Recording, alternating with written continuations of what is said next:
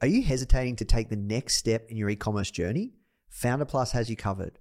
With proven frameworks tailored to your business needs for fast results, a supportive community of over 30,000 like minded entrepreneurs, and weekly live mentorship sessions, Foundr Plus is your key to success.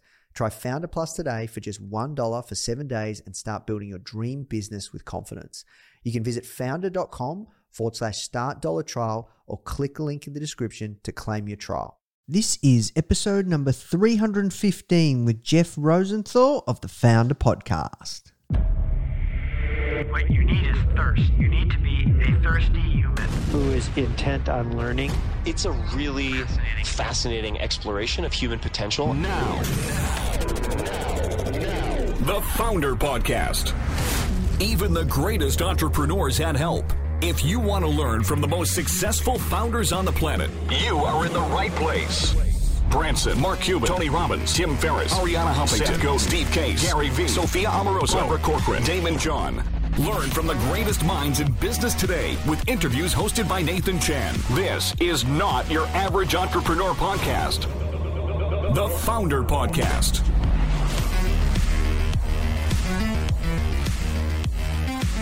Hey guys, thank you so much for tuning in. Before we start today's episode, I just want to let you know that our goal at Foundr is to help entrepreneurs succeed however we can by giving away high quality content in the form of interviews, blog posts, podcasts, YouTube videos, you name it. We put out so much content to help you.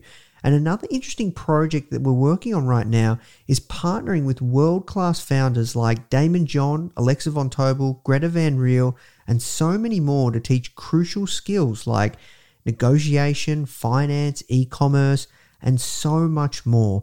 So, if you'd like to get access to these free trainings with founders like this, which is 100% free, just go to foundr.com forward slash free. Okay, so now let's talk about today's episode. What's going on, Foundr Fam? Hope you're having a great day wherever you are around the world. Uh, it's Nathan Chan here, CEO and publisher Foundr Magazine, coming to you live from hometown, homegrown Melbourne, Australia.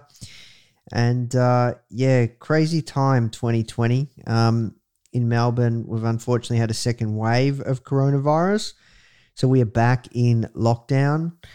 I'm thankful and fortunate that uh, the founder team, while we do have a head office in, in Melbourne and a satellite office in New York, uh, and many remote team members, we've been able to just kind of pick up things and take off.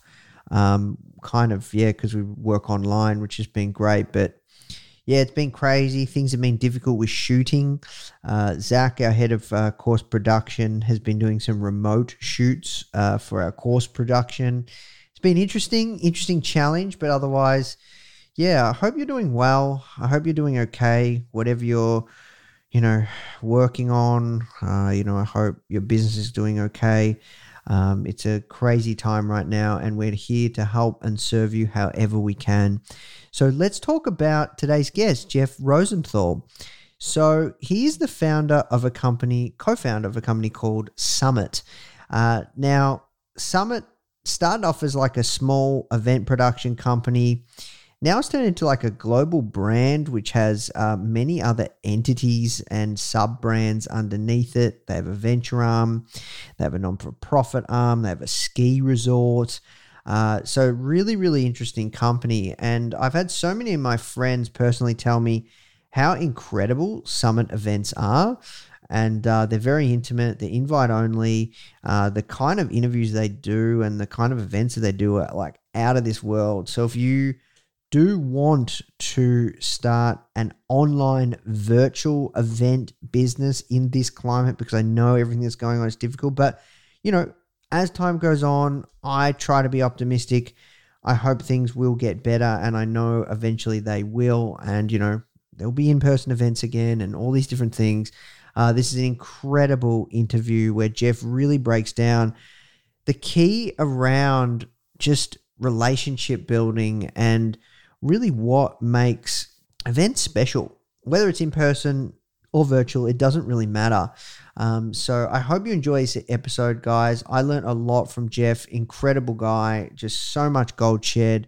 All right, that's it from me. Now let's jump to the show. So the first question that uh, we ask everyone that comes on is how did you get your job?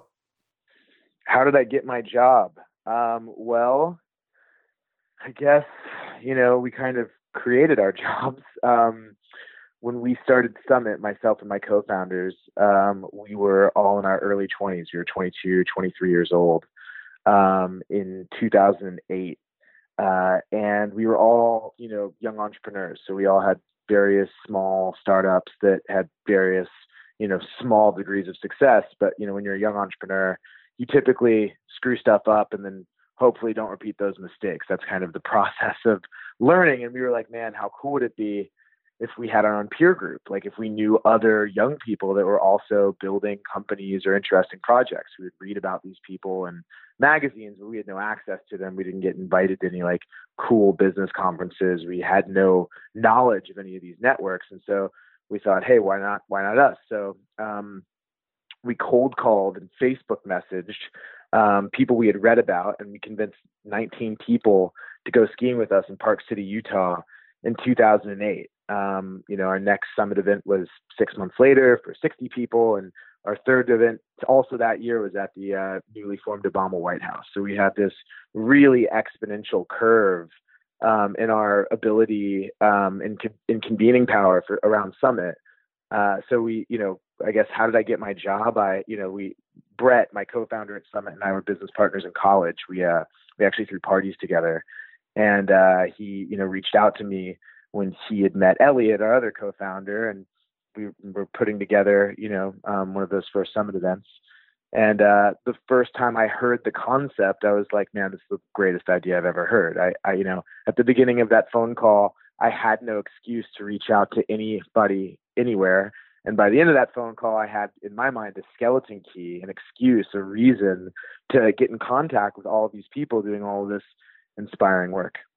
Yeah, wow, that's really cool. So, um, I was saying offline that uh, I have a few friends that that always go to Summit, and they they say to me, "You got to go, Nathan. It's so cool." And I, I read the lineups and the people that are at you know speaking, and and I heard the community is really really cool and um, I've got to go one day. So um, I'm curious. You guys started before Summit, though. You were doing Powder Mountain. Yeah. So so we so Summit is a family of uh, companies and nonprofits and funds um, that has formed over the last 12 years. Uh, you know, we have the Summit Action Fund, which is our, you know, um, Series A investment fund. We have the Summit Institute, which does a lot of our convening work um, on behalf of other nonprofits and other issue areas. We have the Summit Fellowship Program, um, which has 90 fellows from 24 countries.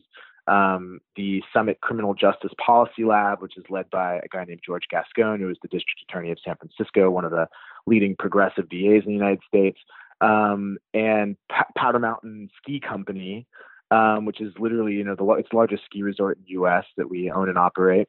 Powder Mountain Development and Hospitality Company, which is called Summit Powder Mountain, which is the literal town that we've been building out in Utah for the last eight years. Um, but before all of those entities, the very, very first thing that we built was was called Summit Series, which is the events and community organization. And so, um, in 2008 until 2012, that was really the only business um, we launched our our angel investment fund, I guess, in 2010.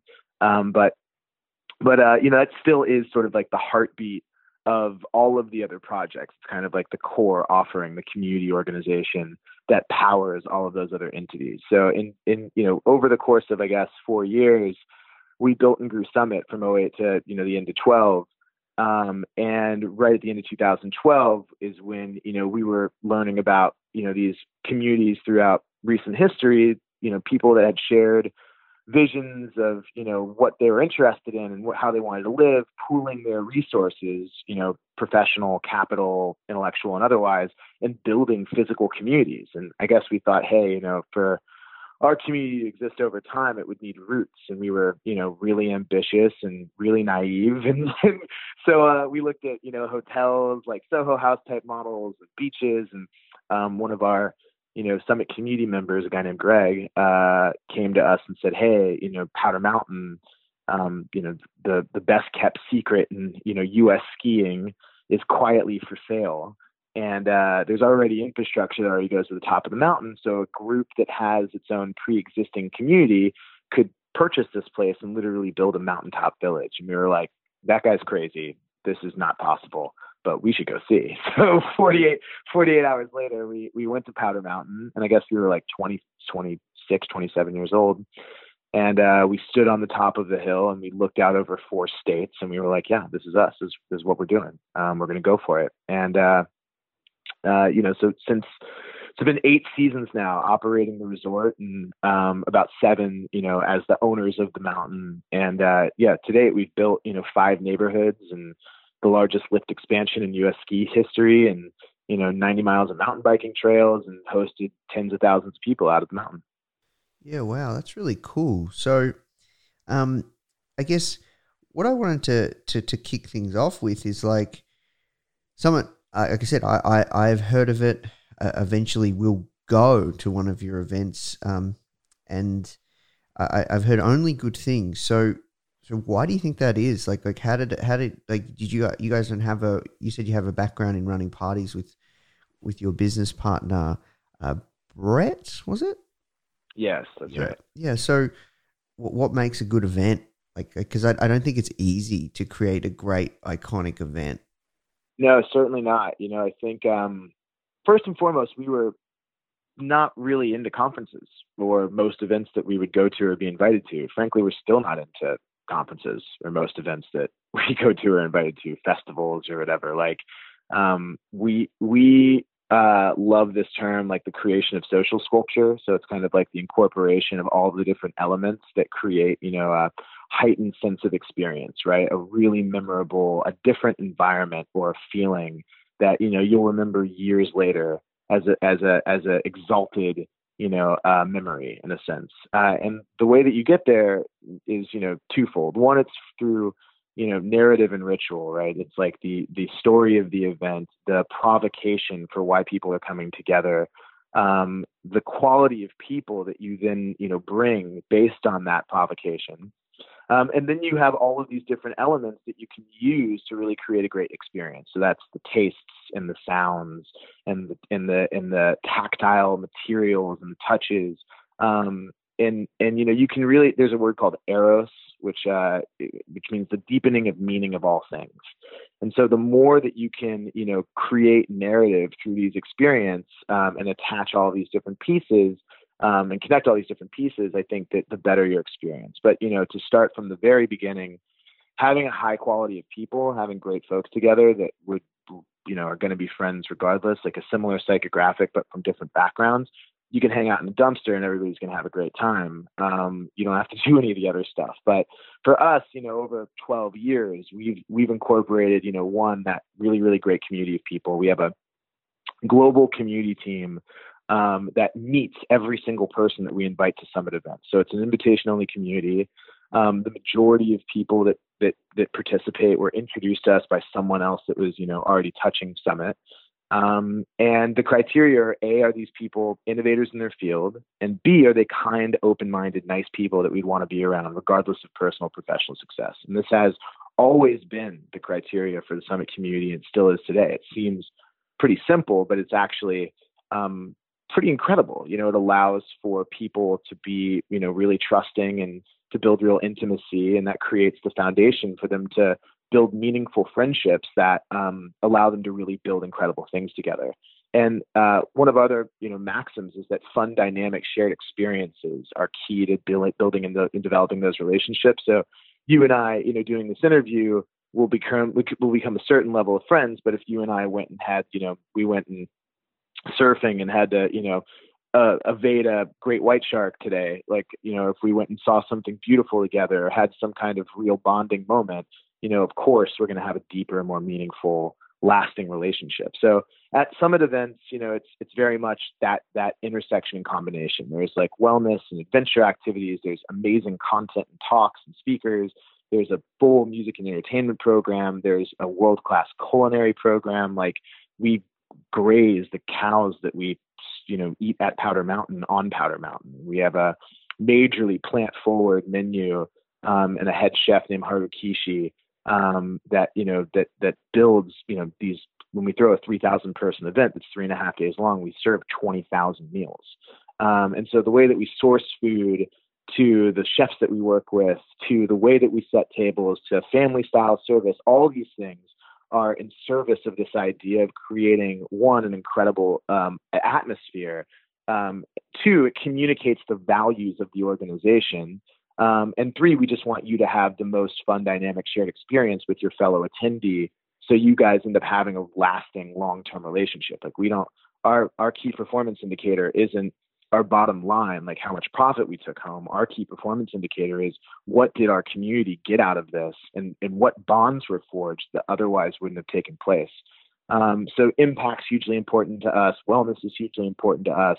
Um, we have these six pillars that we sort of weave together um, not to give you a 10 minute answer to what was a very simple question, but like, you know, how do you make a cool event or how do you make a good event? I mean, we have to break the law of diminishing returns every year for, you know, the most difficult group of people to, you know, create value on behalf of on an ongoing basis possible. Um, so all this stuff is pretty essential in our mind to what we do. It's really, really fascinating to hear because I agree with you. Like, there's not that many conferences or any that I think of that that really excite me right now. Like, I I'm just heads down, you know. So, so mm-hmm. for for me to want to go, especially here in Australia, and it's all happening in the US, for me to want to go somewhere, I guess overseas to to an event, it, it's got to be special.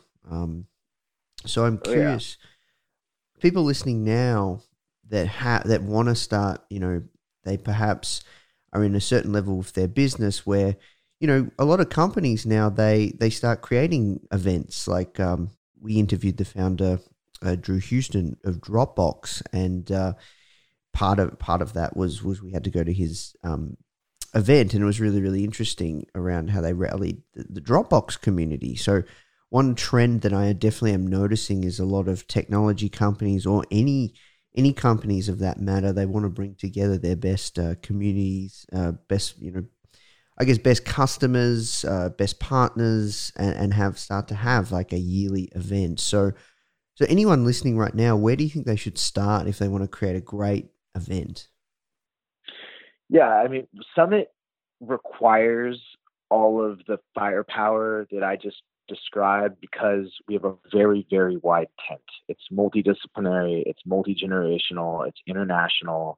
And that means in, in one of our maxims is, you know, the more diverse the inputs, the more complex and impactful the outputs. If your community that you service, your company is much more specific and targeted, it's it's exponentially easier to do. Um, just because like you're not having to service a hundred different archetypes you have a couple of archetypes in terms of your customer base or your key you know community members. So you know the, the, the first sort of top line you know piece of advice i would share just on how to make you know your event special or interesting is you know you know people say keep it real nathan. Mm. uh, well yeah you shouldn't do that everybody keeps it real you got to keep it surreal you got to do things that are a little bit beyond other people's imagination. Um, and when you do that and you surprise people, it's delightful. Um, when it's, you know, I think that so many of these events are so run of the mill. They they follow a very very similar cadence and structure.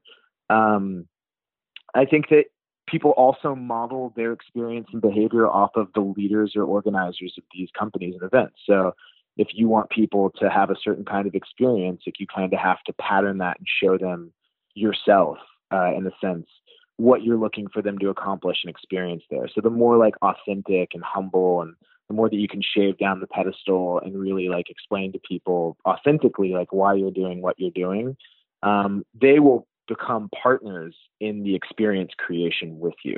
You know, like certainly over the 10 years that we've built Summit, half the time, all the time, especially by you know doing so many things at once in our events, we get things wrong. We mess stuff up. Things don't end up working. And because our community is so bought in, and because we're so bought in, they actually you know they they help. They want to get their hands dirty. So I think that you know trying to you know sit in your office or in the lab and create the perfect experience and build this brilliant idea um, I don't really believe in that. We don't really believe in that. We get people involved really early on we, you know, think of ourselves as a platform and we empower people that are the best at what they do on top of our platform. So, you know, I'm not going to become a world class chef or a caterer.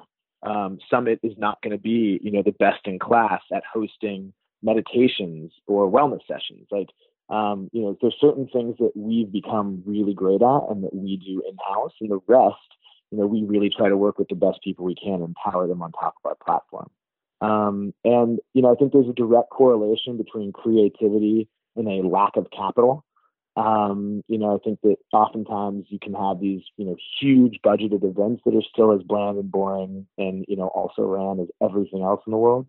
Um, but, you know, I think that if you're, if you can identify what the outcomes are that you're really looking to get for yourself and for your customer, and then you include, you know, the five most creative people that are in your network in the building process and the ideation process, like, if you have an idea that you think's great, go and get people to poke holes in it. You know, I know I'm not giving you like tactical, practical, you know, like this is how you book a venue or this is how you, but um, I mean, we we do a very specific kind of like you know, eight figure global event, annual event, um, but we also do tons of like small 10, 12 person dinners that use the same uh, science, if you will, uh, behind you know the, the art of gathering. Yeah, I see. Interesting. So, um, I'm curious as well. Like, how do you manage it all? Because you've got these different, I guess, entities underneath the Summit brand. Um, because I think I think it's really smart. Like, uh, you know, you've built this incredible brand, and I think that that's a really key takeaway. Is is because you've built this great brand, you can start to, you know, build out and bolt on other ventures or other arms of the business, like your action fund or um, you know Powder Mountain. Um, so I'm curious, how do you like how do you manage that? Because that would be difficult to be world class in different areas. Totally. I think when you're small, it's okay. You can be really inefficient, and you're actually still more efficient than any efficient large, large organization. So when you're small and everybody's around each other all day long and you can like ideate and collaborate on things in real time, it's okay to not have that great of structure or organization. Um, but as you scale and as you grow, it just becomes an absolute necessity. And I'd say that on our own founder journey, you know, like at first you want to be, you know, the key man. You want to, you know, um, score the winning goal, right? That like everybody gets to celebrate and and you know the star on the court in a sense. And then as you grow, you realize that that's a huge rev limiter for any organization. If you if you're you know the person that's responsible for doing all this kind of stuff. So then you know I think it's this is a path that's pretty similar for a lot of entrepreneurs. Is that you have to sort of retool from being you know the player to being a coach to being a good manager to thinking about structure and organization in a way that empowers other people to achieve things that even you couldn't in that discipline or in that silo of work. Um, so at first, you know, we literally didn't have departments at Summit. You know, like the first couple of years, there's no need. It was, you know, an annual event and a couple of investments here and there. It's not that big of a deal. At this stage, you know, all of these independent entities have their own boards, they have their own CEOs, they have their own governance structures. Um, they have their own teams. Uh, and inside of Summit, just to you know specific to the conferences and the events and community company, um, you know, there's a world class production team, music and entertainment team, content and programming team, um, wellness team, um, art and creative director, uh, you know, culinary team and an impact team um, that all focus on their own areas all the time. And by having specialists and by having department heads um, that, you know, not only are responsible, but they're frankly ideating a lot of the stuff that we'll end up doing. That way, you know, it's not just you that's bought in, it's the entire team that's bought in. So some of the great advice that I've gotten from our, you know, way more sophisticated, and successful mentors is stop doing everything. Like, you know, if you do everything, if you're telling everybody what to do, or if everybody's reporting up to you personally, you're pretty shitty CEO. Like you really are limited in what you're going to be able to go and build and do in the world. And you can't really empower people around you to take it to another level. So I think for us, because we have this platform approach, and it's really not about ego for us. Like the last thing we need or want is like another press piece on ourselves. Like it makes us a lot happier when our team gets mentioned in, in media or, you know, like when we have our own wins from our own investments, it feels a certain amount of good. But when we know that our platform resulted in amazing things coming together that otherwise wouldn't have taken place, even though that we don't have like personal participation in it, it actually, I mean, that's, this is how we're wired. It's why we're good community builders. We get more serotonin and dopamine from our friends' wins than from our own. Um, so I think this is something that we've grown into. You know, I'm 35 now. I was 24 when we started Summit, um, 23, 24, and and you just you know the things that you're just so naive. You know so little, and it means that you can take much bigger risks um, when you're on that beginning curve um, the more you know infrastructure and organization you build, typically like that you know makes organizations more risk adverse over time. Um, but one of the things I will say about that is that it's actually empowered more creativity for me personally. I was really kind of fearful of like the organization and operationalization of our of our businesses because you know I want to be able to have optionality, I want to be able to be hyper creative, all these things. And the reality is, is that once you build the structure and the foundation around you through empowering other people, you're really able to grow and move um, and do new things for yourself and for your organization that that are even more important in the future. What you know, I love the line, uh, "What got you here won't get you there." Mm. And I, I, I agree with you. And it's actually more fun. You can do more fun things, new things. Well, you, you really have to. If you're still doing the same things in your organization that you were doing five years ago, that just means your organization must not be growing very, very fast or very well. Um, and I just don't think we live in a world anymore where stagnation, you can't really just do the same thing for 20 years. Like, I think that, you know, in order to just stay relevant, I think the thing that we're all battling as entrepreneurs is irrelevance. That's your main competition. It's not someone else that's in your industry. It's just we're all, you know, um, battling irrelevance. And you know, in order to stay relevant, you have to grow. You have to continue to to um, improve. And uh, yeah, I mean, the, the the the best way to do that is to you know empower people around you. Um, and none of this stuff came natural to us. You know, this is all stuff that we learned by getting you know too big for our lack of infrastructure, for our lack of team leadership, um, and then you know asking the smarter people and more successful people around us, you know how they did it, and that's really what's informed sort of our structural growth over time. Yeah, I see. So you said something interesting uh, to me where you said that you guys don't measure an event's success on profitability. Um, it sounds like you have a, a, a quite like a, a decent sized team. So, so, so how, what does success look like for a summit event, and how do you how do you ensure that you know you guys can can can build a sustainable business? Um, well, I think that yes, that you have to build a profitable venture in order for to do anything, right? Like things that lose money typically shrink and disappear. Things that make money typically grow, right? And events in general are really difficult business. They're just expensive. There's thousands of moving parts. It requires a lot of people. Um, you know, they don't scale efficiently. Like, you know, WhatsApp can have billions of customers and 30 employees. It doesn't really work that way in the events business.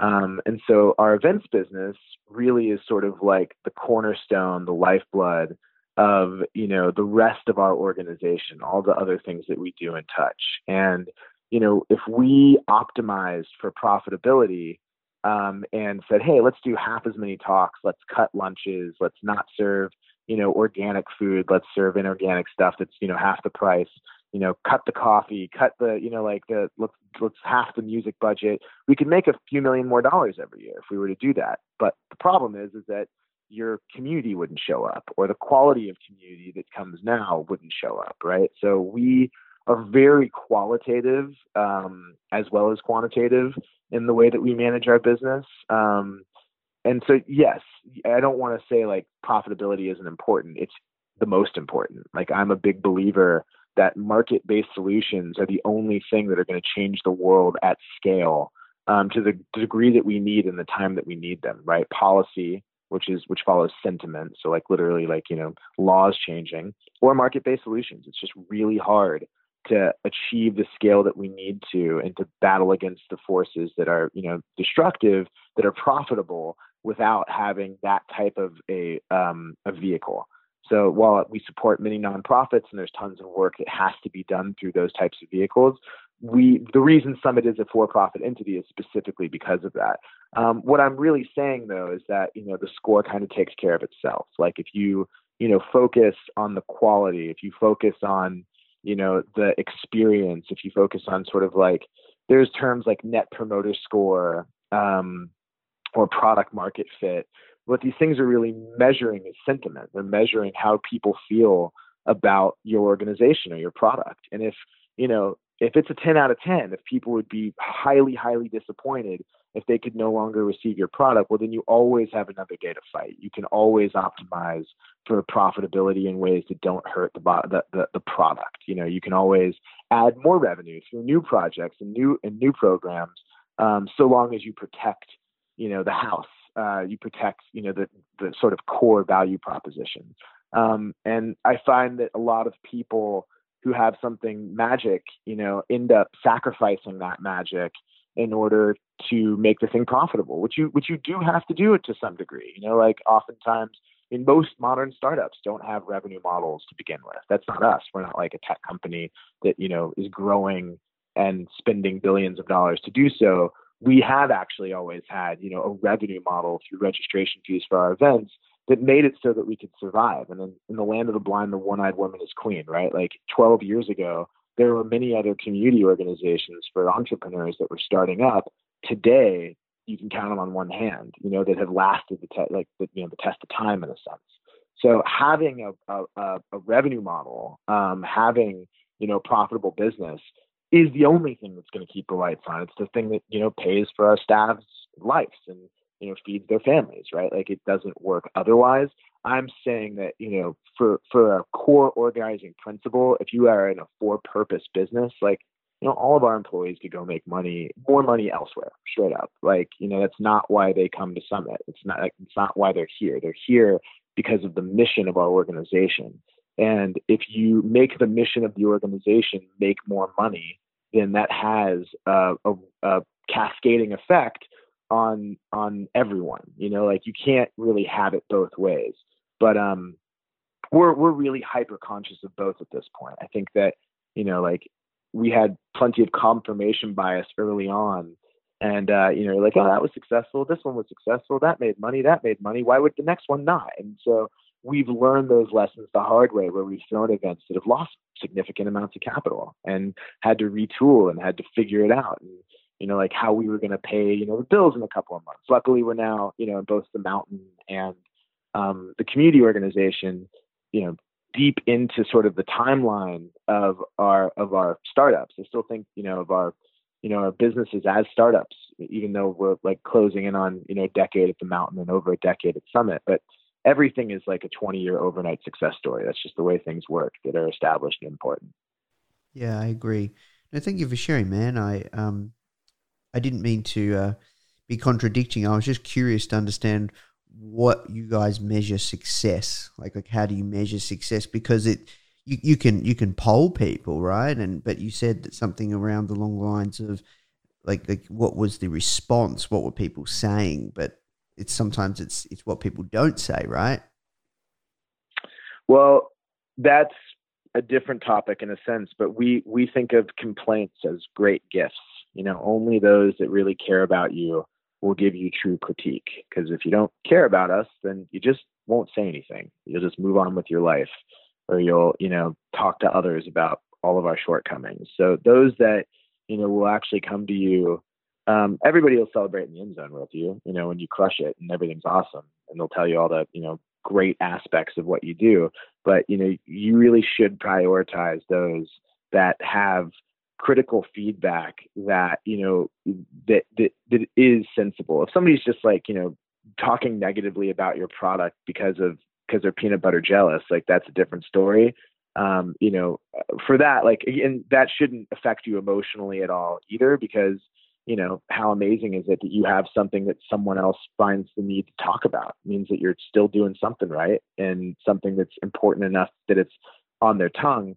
But um, yeah, I think that we we are like heat-seeking missiles for criticism and critique from those that you know are in our inner circle. Um, and our method is then to over correct and and you know create constellations of efforts to solve for the things that people are sharing with you. Typically, if like somebody gives you critical feedback, it's not like they thought about it for you know days and then then gave you like a real action plan. They said, "Hey, by the way, I experienced something like this." You know, it's on you to then go back and really workshop that and really extrapolate it and think about all the ways that you can put that feedback into action. And then when you go back to someone that gave you critique and said, "Hey, thank you for that. This is all the stuff that we did with it." And if they still aren't into your program or platform, it's really on them, not on you. Um, and I think that since we were, you know, so young when we started Summit, we really are servant leaders. Like, you know, there's this term servant leadership. Um, we embody it in a very meaningful way because we were the youngest, least sophisticated, you know, people in the room from the very beginning of this organization. So, you know, the smart thing for us to do is to really, you know, ask our audience, ask the summit community, you know, who should speak on what topics, what kinds of things should we incorporate into the experience. And if you, you know, can listen well, you know, all the answers to the questions are right in front of you. Yeah, I, I love that because I, I think it's so key, especially for, for the level of intimacy. Like, I, you know, I said I have a friend that, that goes to, to like all the events or quite often, and he said, "Who was his name?" And I told you his name, and you, and you knew him. I'm curious how do you attract incredible speakers? Like I watched the interview that Jeff Bezos' brother did interviewing Jeff Bezos. Um, that was really fascinating, by the way. Thank you. Well, I mean, I could ask you the same question. I see like Richard Branson on the cover of your magazine as like a startup entrepreneurial, you know, platform. Like, how are you attracting these incredible people. Um, I imagine it's value proposition on one hand. You know, it's like uh, it's it's an audience of your peers at Summit. Um, you know, most people in our crowd can get paid to speak at all the other conferences they go to. And so we don't pay any speakers. Um, we wouldn't be able to just with our budget um, and the model. Uh, but you know, like we've been able to attract all these remarkable people from all of these different disciplines and backgrounds because we are very forthright in our admiration of their work. We understand what they're doing, and we're very, very strategic about being as helpful as we can um, towards the missions that they are, you know, currently stack ranking at the top of the list. So, you know, um, in in the case of Jeff Bezos, I think that has a lot to do with our format too. You know, one, it's it's it's a multi-year process. Like Mark, his brother who interviewed him, longtime friend, participated in Summit for a long time. When he was with the Robin Hood Foundation, we did events together and supported his organization, really without the expectation of anything in return. You know, like we're not trying to extract value. Uh, we're trying to create opportunities that are value accretive for everyone involved. And in the case of you know, Jeff and, and that example that you gave, you know, I think that was right around the time that he became the richest man in the world. And I think that celebrities and, you know, um, the global elite for, for, for, you know, it's, it's, it's very dehumanizing. And I'm not saying that Jeff has a tough life. He's having a blast. Don't get me wrong. He's having a lot of fun. Um, but, you know, like there is the human element of all these people is totally lost.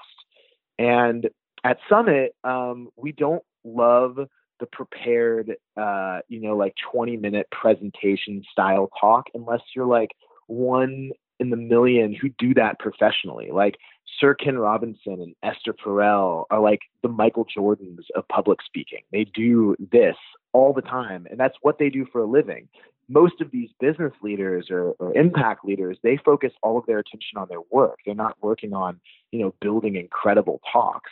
Um, and frankly, when it's when it is in the interview, you know, structure, there's this like whole gotcha journalism thing now that you know the more salacious, the more clickbaity it is, and when you're going for the widest audience, there is a uh, incentive now to do that to these people. Whereas for us, whether it's Jeff and his brother or any other example, we prefer having uh, dialogues with people that are close to you, with friends of yours that can ask you really meaningful questions and know the right places to follow up. Like, I don't hang out with Jeff Bezos, I don't know him that well.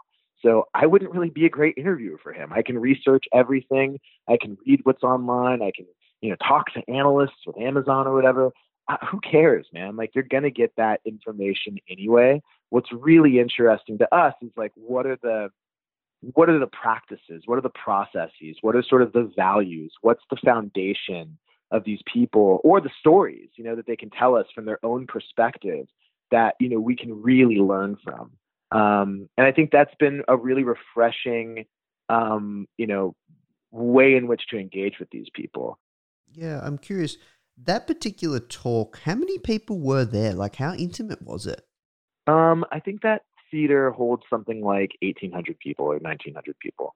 Yeah. Okay. Interesting. So that was a big. It was a bigger. Then that's a bigger talk for Summit. That's like you know our. That's as big as they get. Yeah, I see. So when when you're talking about that kind of, you know, like how, how do you even like like you know you don't really know him, so you wouldn't be the best person to interview him. I thought that was really humbling and really interesting because it reminded me about oh, now like four years ago or so. Um, Arianna Huffington was in town in Melbourne and uh, she did like this intimate talk. It was not publicized or anything, and it was at like someone's house, and I, I got invited. And I remember thinking to myself, it was really really fascinating because the person interviewing her was a really close friend, and it was just with a you know a group of maybe hundred people. And what what I took away from that was wow, that was really, really incredible. And and the reason the interview, like whether it was an interview or talk or whatever you want to call it, that gathering, what what made it really, really interesting and really, really impactful for me was because the person knew her quite well and it was so intimate. So that's why I asked that question. Mm-hmm. Well, you, I love that you keep tracking back to intimacy. Um, if if someone, and this is sort of like a, a this is a bit of a non sequitur, but talking just about how um, how do you change people's thinking um, if someone attacks you about something, your defenses go up, right? If somebody comes at you, um, you have to defend yourself. It's just a natural reaction in a sense, right? And so, but when somebody presents something to you in private um, and gives you the opportunity to realize either your own hypocrisy or your own shortcomings and gives you the opportunity to improve upon those things, it has the greatest effect on cognitive dissonance possible. So if I have, you know, better, you know, set of principles or logic for my opinion versus your opinion, and we just argue with one another, I mean, we see it worldwide right now. Nobody's mind is changing, right? If I attack you, you're going to defend yourself. Like that's the to, to the ways in which you'll respond to the questions or to the cue is totally different if somebody is a friend and you know that you can trust them and you know they have your best interests in mind, even when they ask you difficult questions, even when they ask you challenging questions, you can you can answer from an honest place. You know, like um, Dara, the CEO of Uber, was interviewed by his friend and former board member Brad Gerstner when he was at Expedia at Summit LA 19, and uh, and you know Brad was asking very challenging questions. You know about um, about Saudi Arabia, about you know like uh, sexual assault, in in you know, and and all these other things, and you were getting. I just thought it was amazing because like if if it was a total stranger or a senior journalist or whatever the other format was, there's just a posture that the interviewee has to take that is sort of defensive, um, and you just don't get authentic answers. Like if it so so even if it is like somebody that's never met before, we, we certainly work with plenty of senior journalists as well. It's not always like, you know, fireside chats with friends interviewing friends. That's sort of like my favorite format.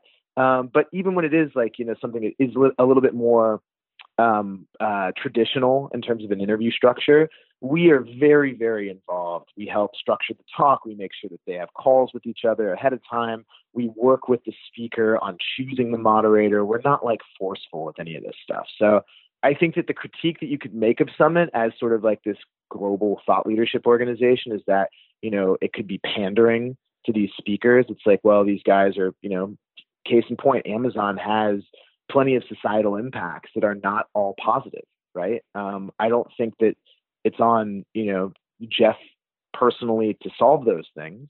Um, I think that, you know, he is as all of these people that, you know, if you resonate with Summit, you probably have some kind of world positive desire and design as well. But I mean, the reason we all use Amazon all the time is because it's awesome and because it's made our lives better and it's brought us access to you know millions of things at like the click of a button that arrive the same day. It's like literally from the future.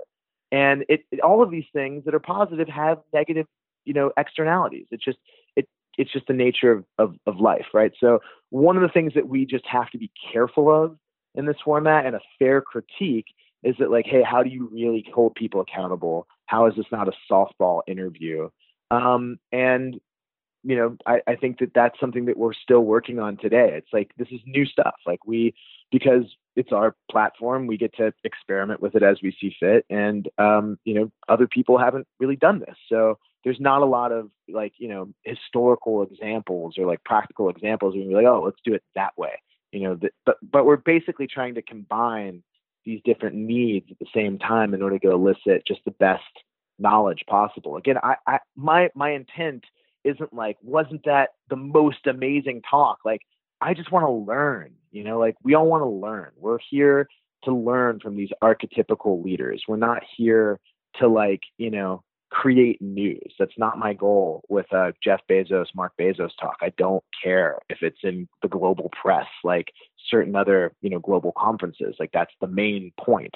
Um, for us, it's all about what's happening in the room. It's all about what are the actual takeaways that people can then go back to their businesses or their families or, or their or their um, activism and really apply those things. And and truthfully, if you can listen to somebody talk for an hour and there are three or four takeaways that you remember years later, that is like as good as it gets.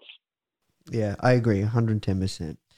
Well, look, um, I'm mindful of your time, man. I'm really enjoying this conversation, but we have to work towards wrapping up.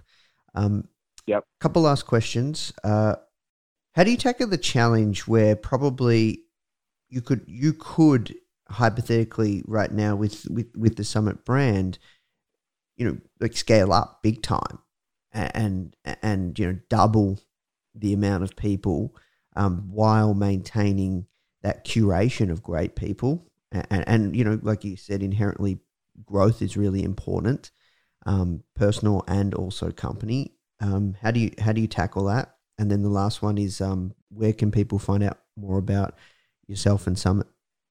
Totally. Um, well, it's funny that you know some of it's like these opposite pieces of advice kind of like are both at play here, right? We want to grow and scale, and it's important to keep growing, and yet we want to maintain the qualitative components and the intimacy of the experience, which is the antithesis of growth in some cases, right? So instead of trying to like, it's a really tough question and it's a constant, you know, um, uh, uh, battle, right? Like it's always something that, and, and, and just like in nature, there's no such thing as homeostasis, right? Like there's no balance. You never get to a final place where you're like, okay, it's perfect um, at some points in our history, we needed to scale and expand and become more of a significant brand. So in 2016, we moved from our flagship event being uh, uh, Summit at Sea, where we would charter an ocean liner off the coast of Miami in international waters, which was you know an amazing event and really really fun. And it's a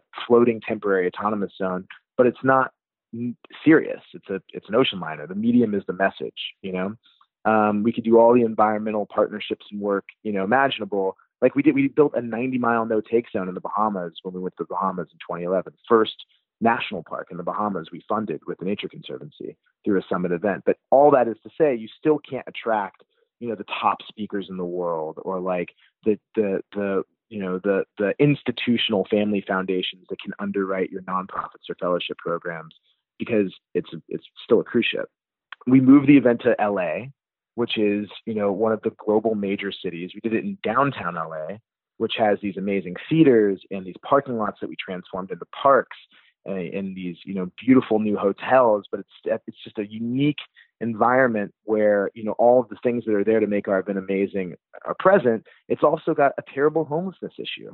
um, and it's very much real world. And we wanted to, you know, not be like talking about, you know, saving the world or solving the problems of humanity from our like, you know, exalted place on our ocean liner, you know, out in international waters. We wanted to bring the event really viscerally into, you know, the center of a place that really needed our work and our effort.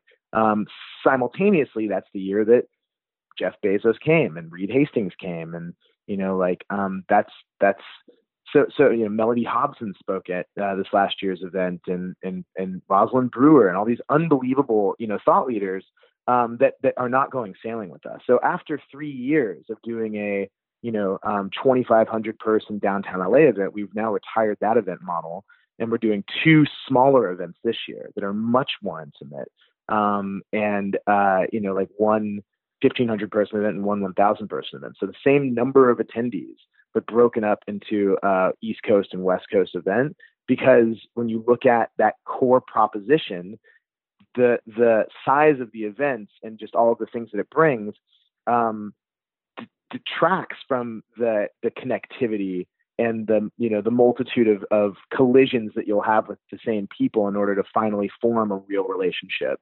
Um, and because we did three years, in you know downtown Los Angeles, we now have uh, a plethora of these really high level relationships that we can now transmute to um, an event in the desert or an event you know out in the ocean again. So the thing that you know was right for the right time then can be right in the future. But that's my point. Like we're always sort of shifting um, uh, and changing based on what we think is most important for the community at that moment in time.